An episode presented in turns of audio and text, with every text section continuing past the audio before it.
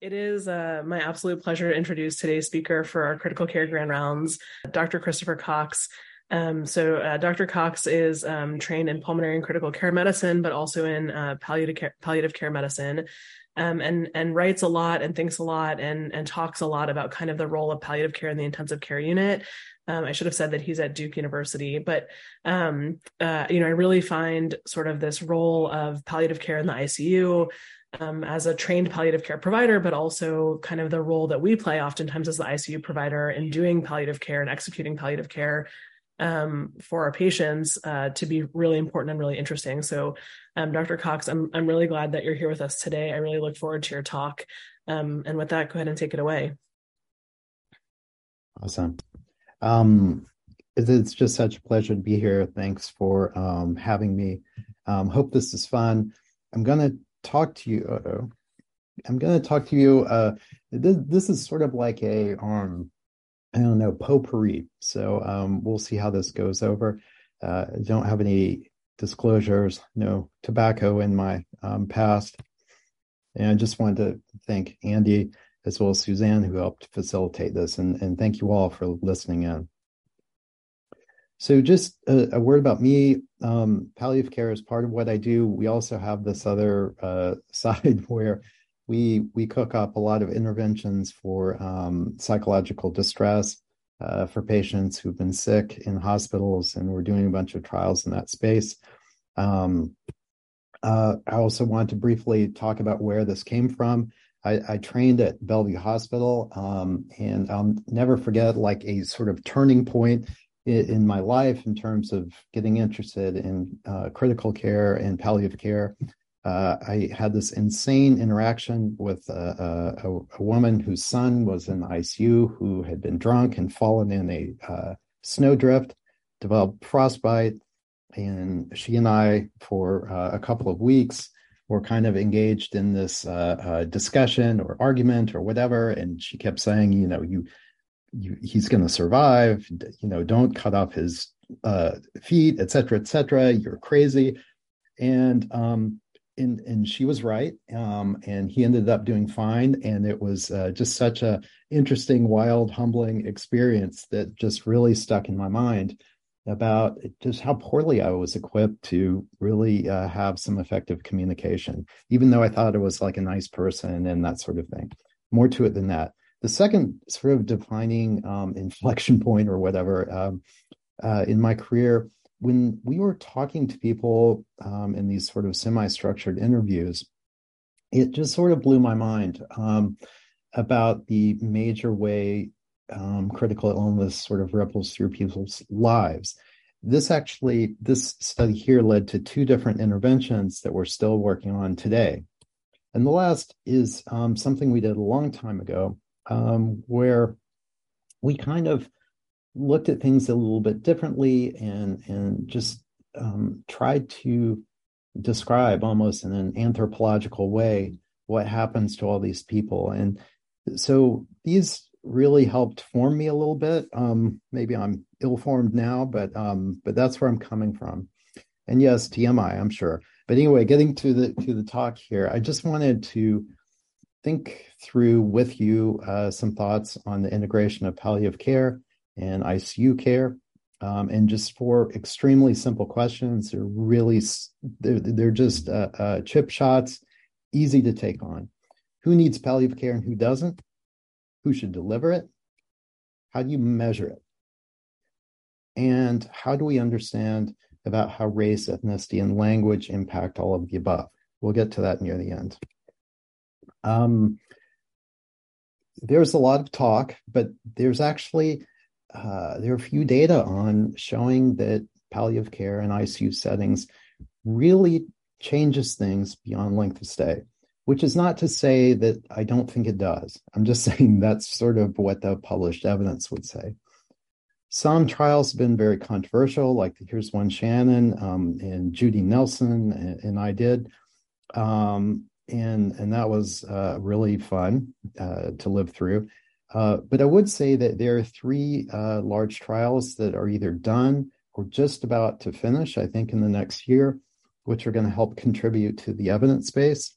Um, So Doug has a um, proactive palliative care trial. Scott Halpern has done a trial. It's been done for a while. I'm not sure what's up with that. And, and I'm going to talk to you about uh, a trial we're doing right now. We're about to finish up. But I think we have to all agree, perhaps, on what is the point of ICU based palliative care. Um, and in I think um, we may have slightly different views on this, and that's probably okay. Um, however, I think we would all agree there's a lot of different ways to to ease into this topic. But it may be helpful to start with what are what are the constraints or the barriers or something like that. We um, perseverate in the literature on how specialist palliative care is uh, limited in number uh, it's geographically inconsistent, as you can see here. Uh, these are grades of palliative care quality given by CAPC by state. There's my state, which is uh, doing a solid B. But there are also uh, other people involved, right? There's us, there's the ICU teams. Um, there are more of us, but we have less expertise.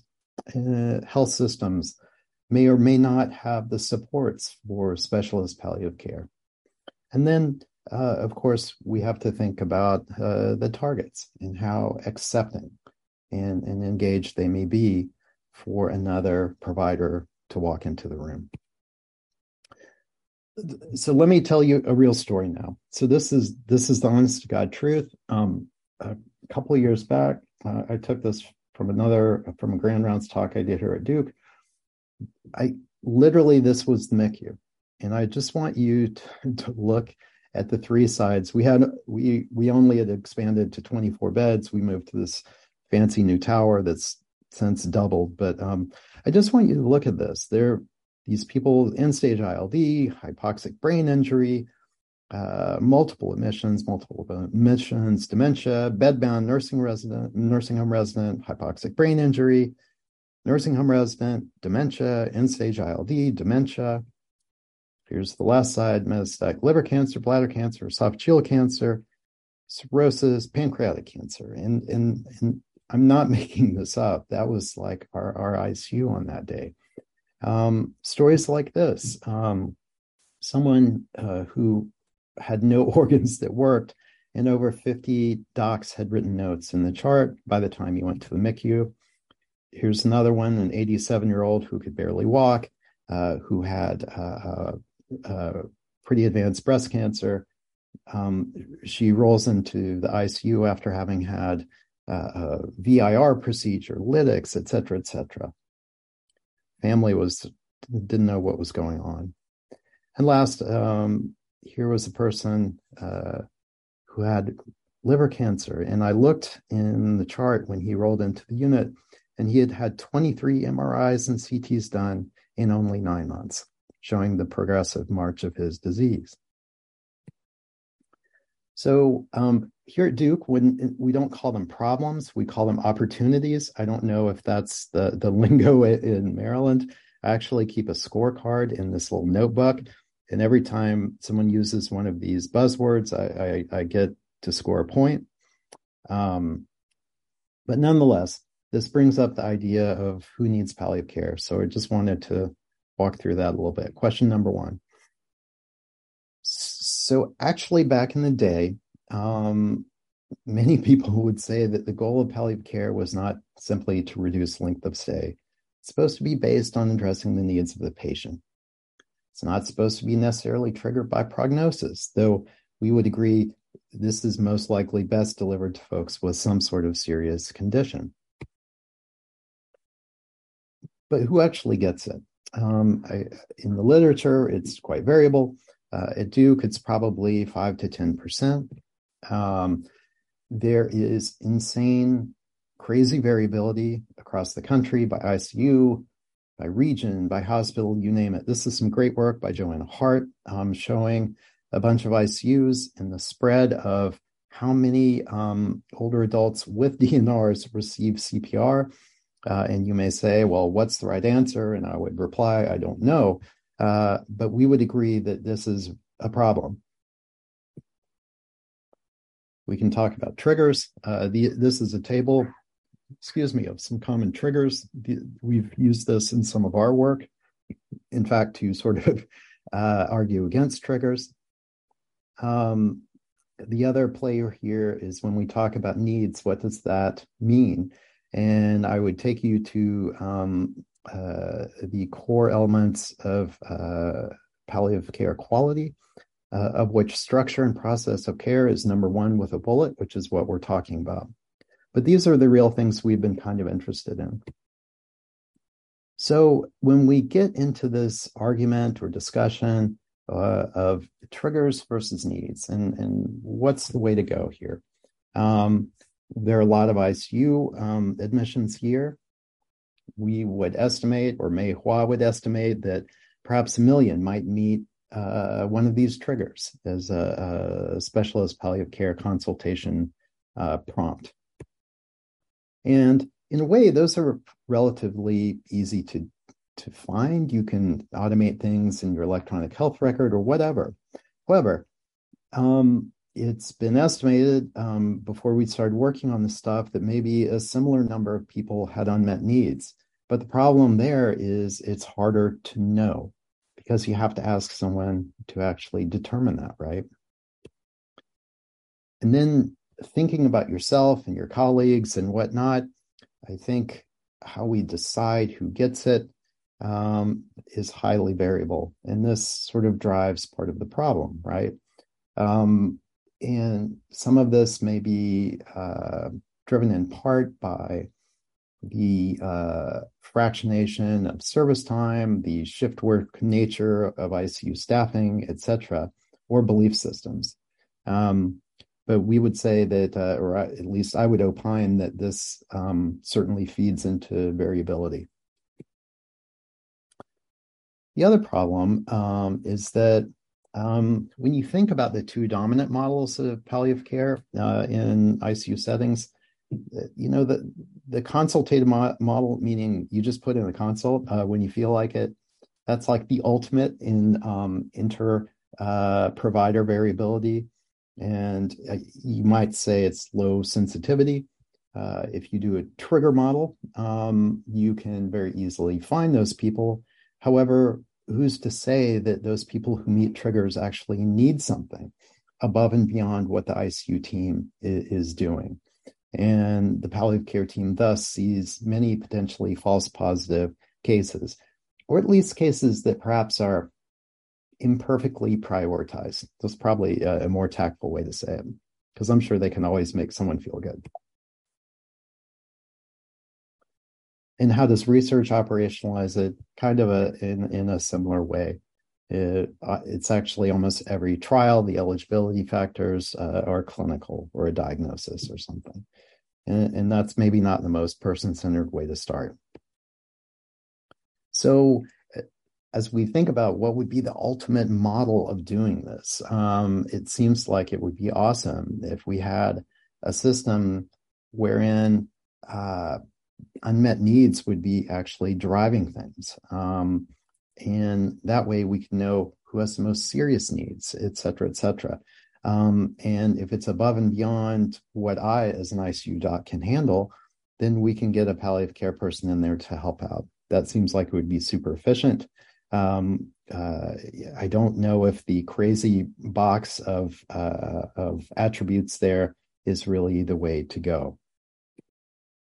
So I want to tell you uh, about a cohort study we did and um, present the results of a trial um, in this space, and then start to wrap things up uh, thereafter. Um, and s- some of this work answers some of these questions to some extent, or, or I guess you can be the judge. But um, at any rate, um, we um, had a large cohort that we followed uh, during the heat of COVID. perfect time to do a study and there was also a nested randomized trial that we did. Um, we did this in three hospitals throughout our health system, and we enrolled consecutive patient family dyads. And we collected data across the course of ICU care and uh, finally at three months. And, and in this first study, uh, we took on the question are triggers a thing? So, in other words, uh, if you meet a trigger, does that mean you have higher unmet palliative care needs? And of course, I think we all are unsurprised by finding that the answer is, is no. Um, we, as luck would have it, uh, about half the cohort met one of those, uh, I think, nine palliative care triggers. The other half did not meet one. And if you see here, these are baseline needs uh, within about a couple of days of rolling into the ICU after having had the opportunity, presumably, to talk to the ICU team. So you look at the sensitivity and specificity. First off, it's like a coin flip. Um, and the positive predictive value, negative predictive value, accuracy, whatever. And it doesn't change um, even varying what your definition of serious burden of needs is using this uh, uh, palliative care needs uh, questionnaire called the NEST, which samples across all eight domains of palliative care quality. So, so needs and triggers do not really seem to be uh, one and the same. Looking at trigger absent versus present, all the various individual needs, there's just absolutely no difference, even on that level, ranging from distress associated with finances, patient discomfort, et cetera, et cetera. Not a single difference. And um, there were other things we looked at uh, uh, patient centeredness of care, uh, uh, psychological distress symptoms, which are, are, measured by the PHQ9, GAD, and PTSS. You, you see uh, a lot of p-values that are greater than 0.05 in this table. The second question, though, would be, well, how do these change over time? Um, and so uh, across the top, we're going to look at baseline around about four days, around about seven days. There's some give in each of those. And then uh, along the vertical axis there, we're going to uh, bucketize these groups in terms of very high needs, moderate needs, low, and just zero needs. So we're going to see how those track out. For example, um, if you start off with very high needs, a lot of those folks remain with pretty high needs. Um, some drift down to moderate and low, but most stay pretty high. Conversely, if you have low needs, um, you stay low. Moderate is sort of a, a crapshoot, I guess you could say and and lows uh, all over the place, but pretty much stays about the same. The interesting thing here is in the absence of intervention, um, needs improved significantly in only about a third of these people. Um, but you may wonder, well, what needs improved the most? And this is like really, really fascinating. So, distress associated with financial issues actually improved in some people. Uh, also, uh, spiritual needs, uh, the perception of there being patient discomfort. So there were many things that that actually uh, changed, uh, sort of uh, over time, without us having to do anything. Here's just another way of looking at it. Obviously, I have a lot of free time to play around with graphics programs, but here are the big ones that really change: financial stress, spiritual beliefs not being considered, don't know what to expect and a patient um, having discomfort.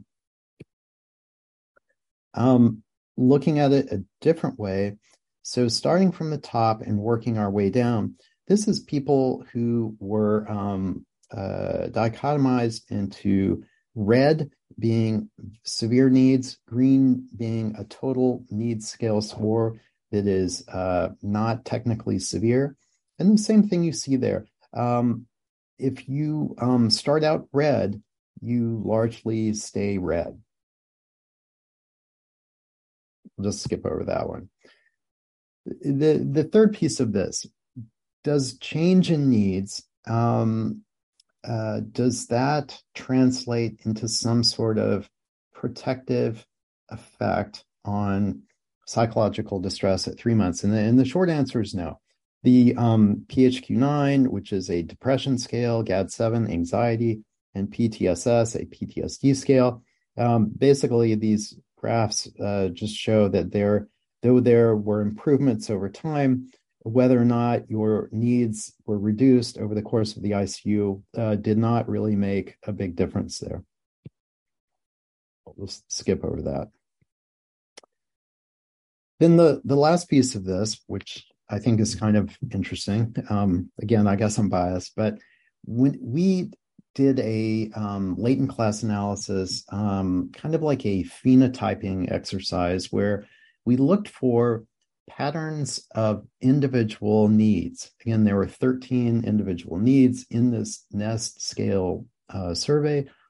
Were there certain people whose um, clusters of need um, seem to uh, uh, you know gather together and it turns out that there were four phenotypes we had uh, uh, upper left complex communication needs basically everything was wrong this was also uh, uh, one of the less frequent ones to the right uh, patient and family distress needs like patient discomfort family member not feeling calm and in control financial stress one at the bottom left was more defined by spiritual and cultural needs like language, uh, uh, things of that nature. And then um, a lot of people fell into this. There wasn't one particular uh, phenotype for them, or they had just fewer serious needs.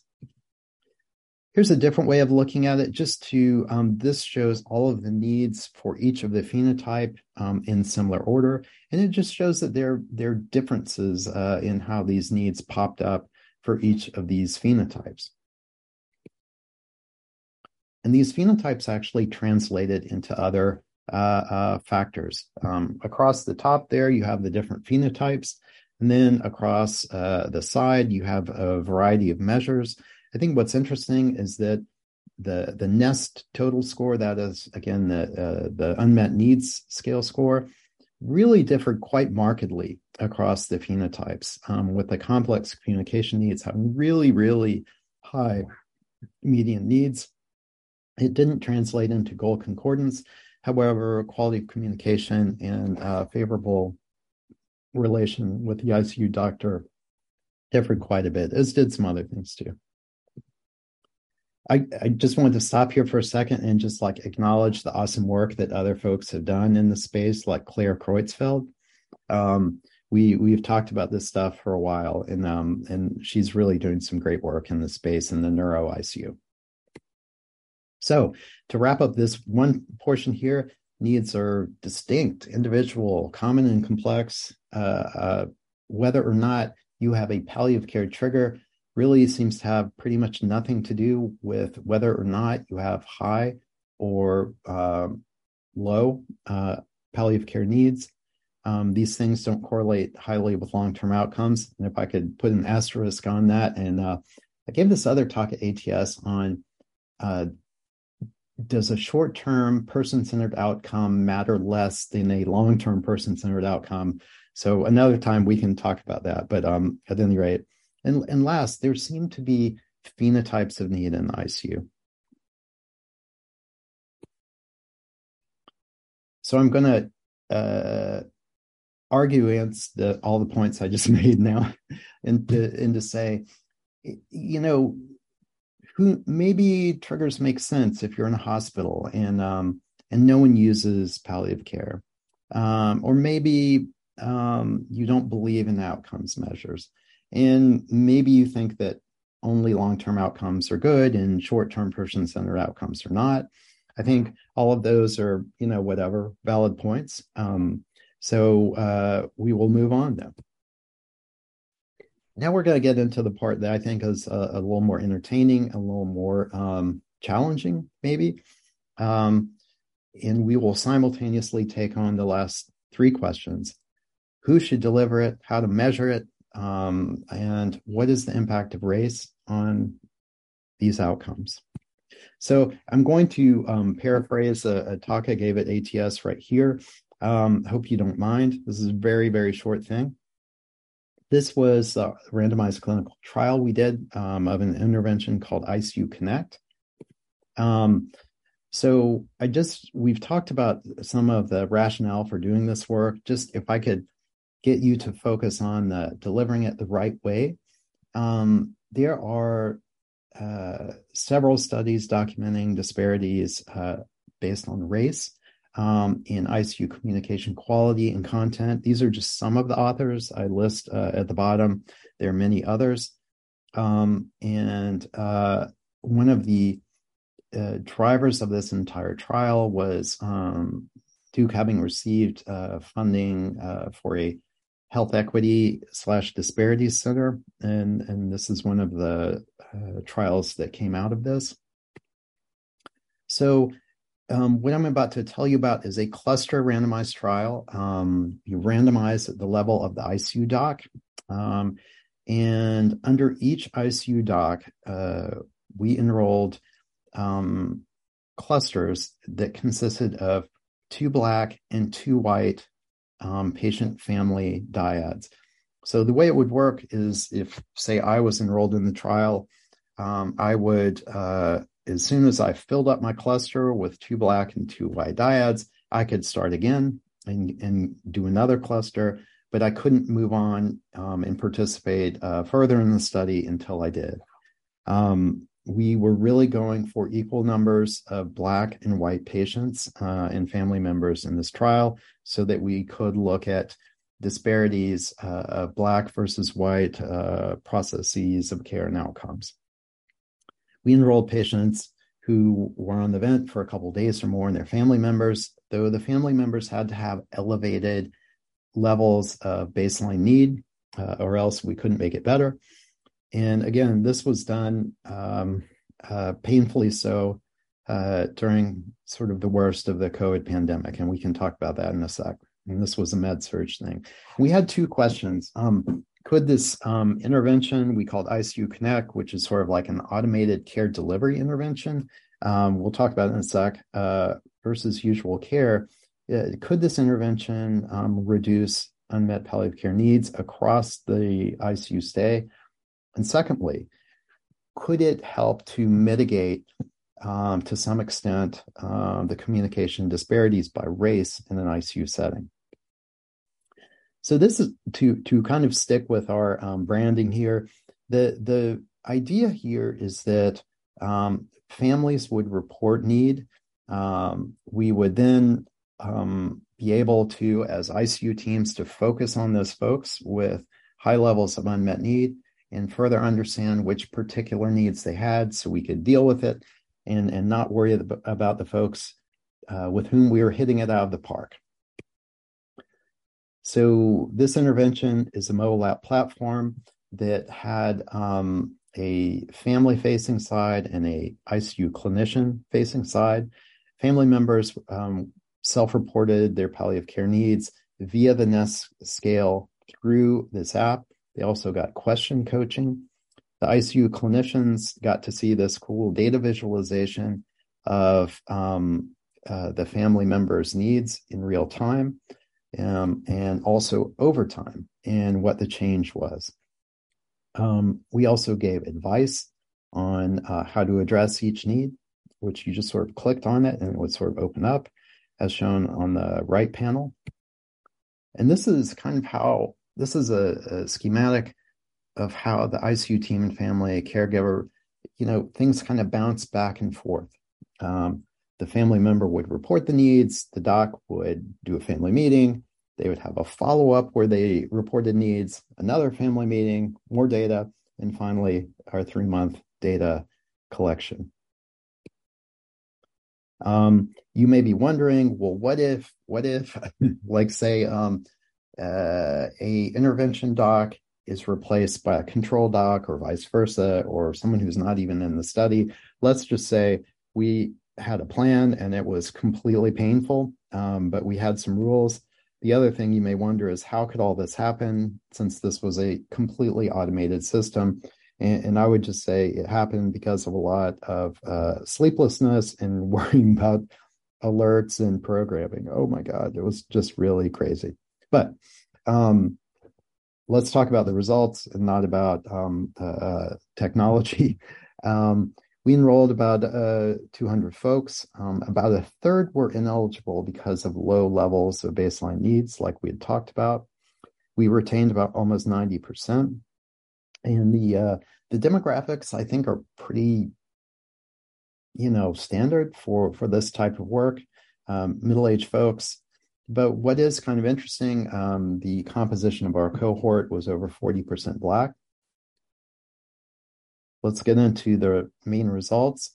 So this shows uh, study time uh, horizontally, and then the uh, nest, the needs score um, vertically.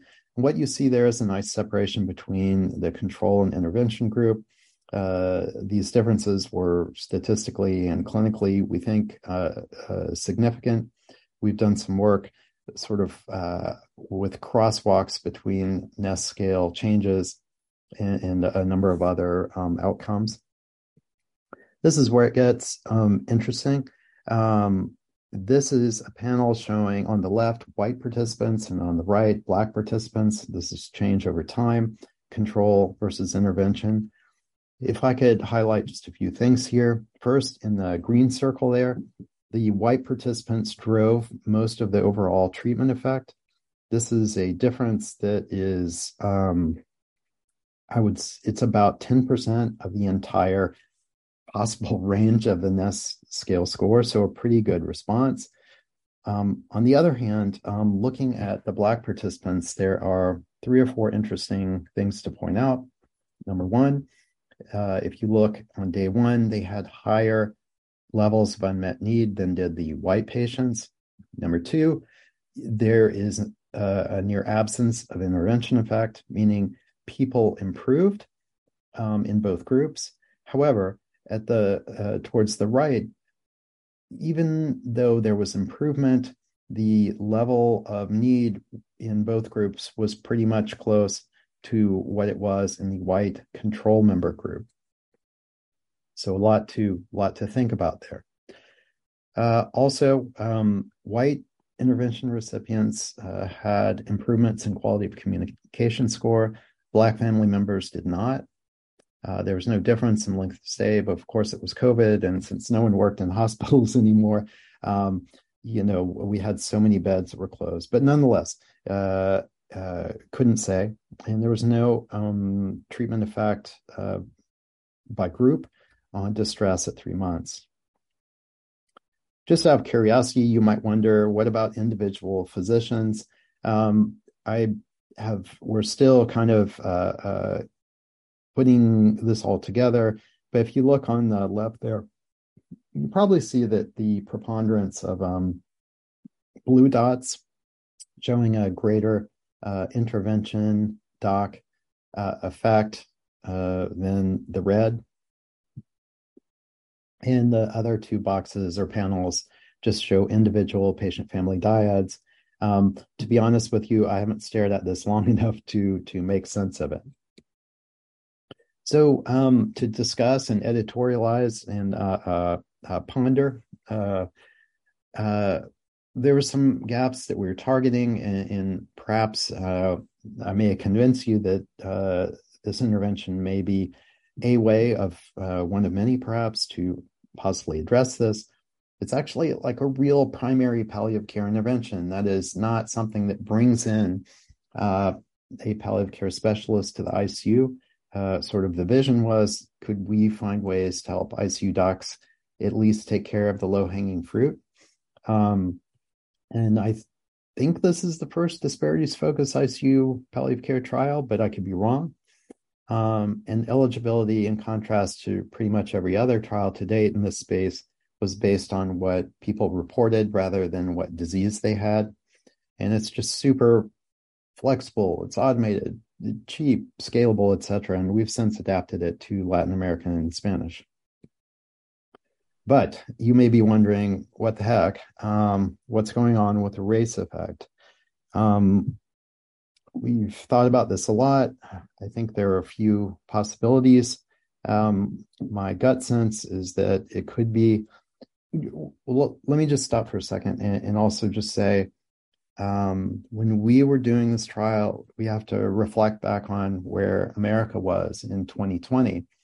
And at that time, um, soon into 2020, there was George Floyd, there was COVID, there was widespread reporting of the disparities in outcomes, particularly if you were Black or um, Latinx uh, slash Hispanic. Uh, on the news most nights uh, were stories about how things were not going so well.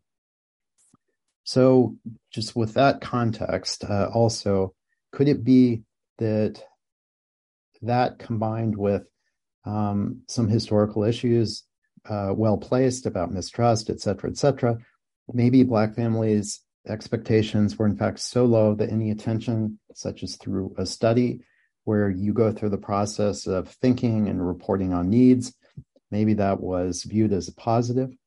Um, another um, possibility is that this the behavior or the pattern of need reporting was a conscious act, uh, meaning as uh, Black family members got to know the ICU teams, there was a um, uh, progressive fear of appearing to be difficult by reporting high levels of need, which, of course, the next step in that um, uh, thought would be a concern about your loved one getting lower quality of care if you're um, perceived to be difficult uh, or a complainer or or whatever. So I think this work, you know, just shows that there's a lot more to do to understand the experience of those minoritized by uh, a number of factors here. Um, and and I don't have to point out to you all, but I will anyway, that you know our evidence base not only is it pretty thin in general but it's just it's totally white. It's completely english language centric and it comes from a couple of three places in america.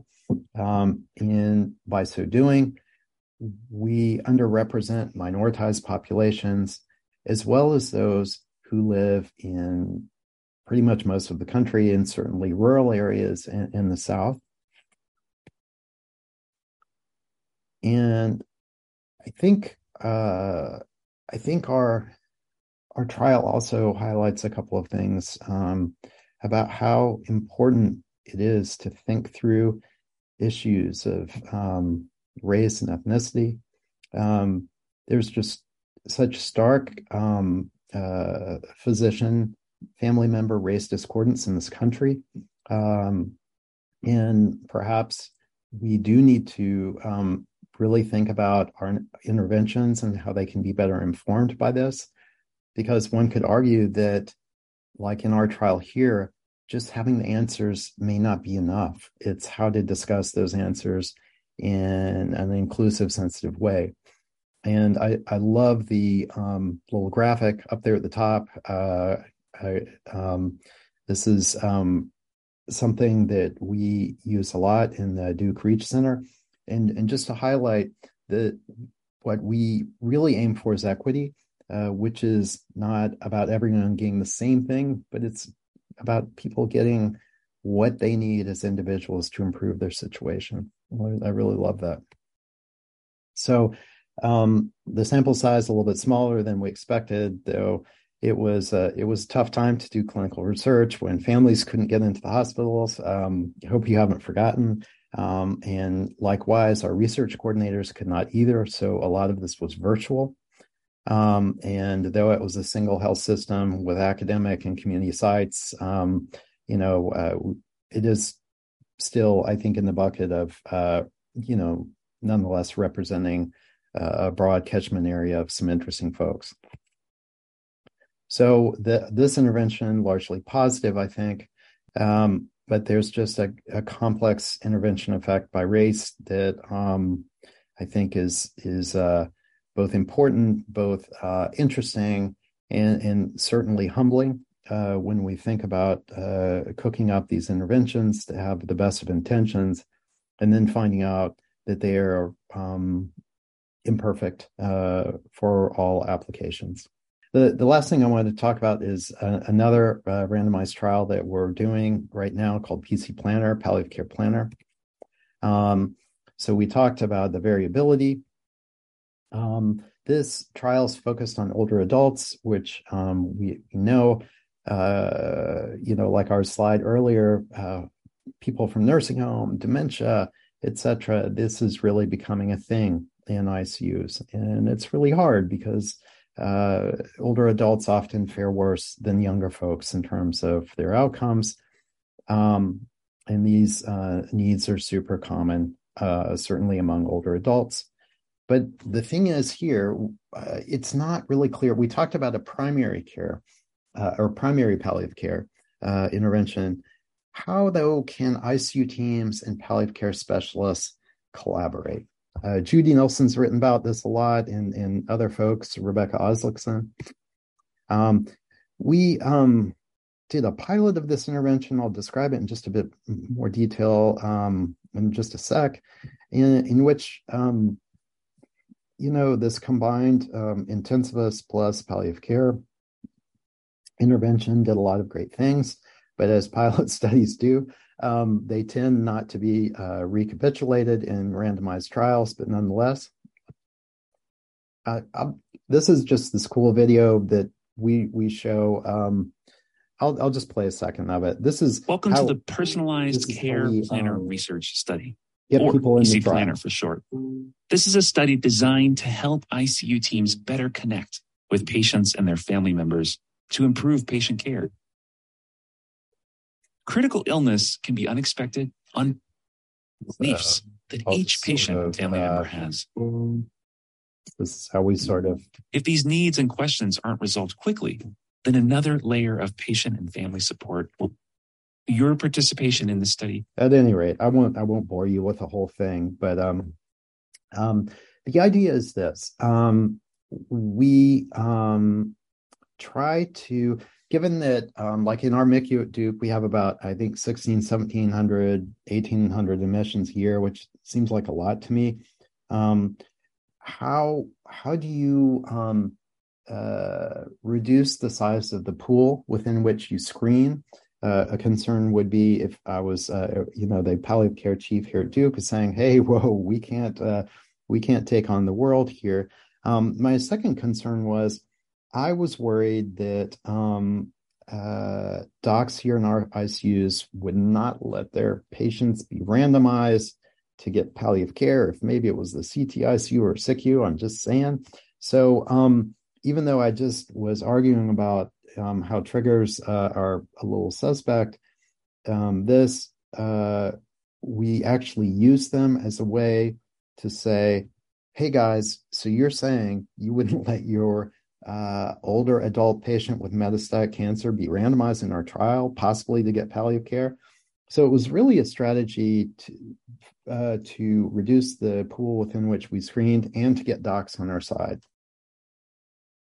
So that's what we did. And this, again, keeping true to our branding uh, here, what it what it does is this is um, an electronic health record integrated um, uh, mobile app based system where we built out all of these phenotypes uh, that I these right here: worsening multisystem organ failure, declining health trajectory, um, dementia, uh, poor functional status, etc. We um, uh, built logic for this. It it scours the EHR once a day, and it pipes the list of patients and their phenotype through this API to a mobile app and that's where we start working. This is what it looks like uh, when people um, get enrolled. The family uh, does their surveys. Kind of looks like that. Here's uh, another uh, sort of interface. We um, text the the docs um, when they need to do something. So it's not like they're necessarily opening up a mobile app every time. They just click on the link and they do the thing they're supposed to do. We have all of the, even though it's real time, we delay um, any text um, if it uh, is uh, before noon, so it doesn't interrupt rounds. There are a few other constraints. We also give them uh, uh the the I guess the uh, the eye if they are not approving uh, enough people. We show their approval rate as sort of a uh, behavioral economics nudge. um, and it uh, we let them approve or deny um, uh, uh, us approaching one of these folks. Though to be honest, we um, we actually removed this functionality later because um, the docs were just like, "Hey, man, just you can approach any of our any of our people, just just do it." so it's just interesting how things uh, how people evolve or devolve or whatever. The the needs look very similar to the ICU Connect interface. This is what the doc is seeing. Again, similar but slightly nicer, um, showing the tips that they get. And this is the study flow. Um, so the ICU team reviews the list. We get consent, and the family caregiver, same thing. Um, they report needs, family meeting, report needs, and the palliative care team shown here in purple i know this diagram is insane i'm sorry but but the point is that if um, the icu team gets uh, one shot to make the needs go down and if the needs do not um, uh, improve between you know days one and four the palliative care team gets called in and they they add their services um, to the intervention group these are the things that we're measuring. Um, same sort of stuff, similar design to ICU Connect. Uh, and uh, we don't, I don't have any data to show on that, but we're going to be done, I think, in a month or two, which is really exciting. Um, I just want to hurry up and, and, conclude so there's a little time for um, uh, uh discussion or argumentation. So, um, Unfortunately, there's little evidence for the effect of ICU based palliative care on person centered outcomes, but more trials are coming, like I said. Um, I think right now in 2023, um, there is no best way, right way. Um, and this is certainly driving variability uh, at the uh, ICU level, hospital level, regional, national level, you name it. and I, I, don't think we know how the pieces fit together best um, in a way that's operational and scalable. And last, as we um, talked about earlier, there's not only is there little data, but there is very, very little data um, on uh, many people uh, in this country. That is, the trials don't look like on average, the people who live in America. Um, and that goes for language. So we hope to to uh, do even better.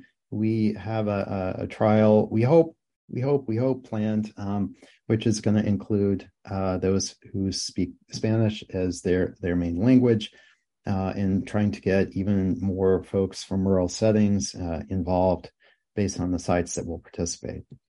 So, um, was there a compelling story? Uh, only you can know.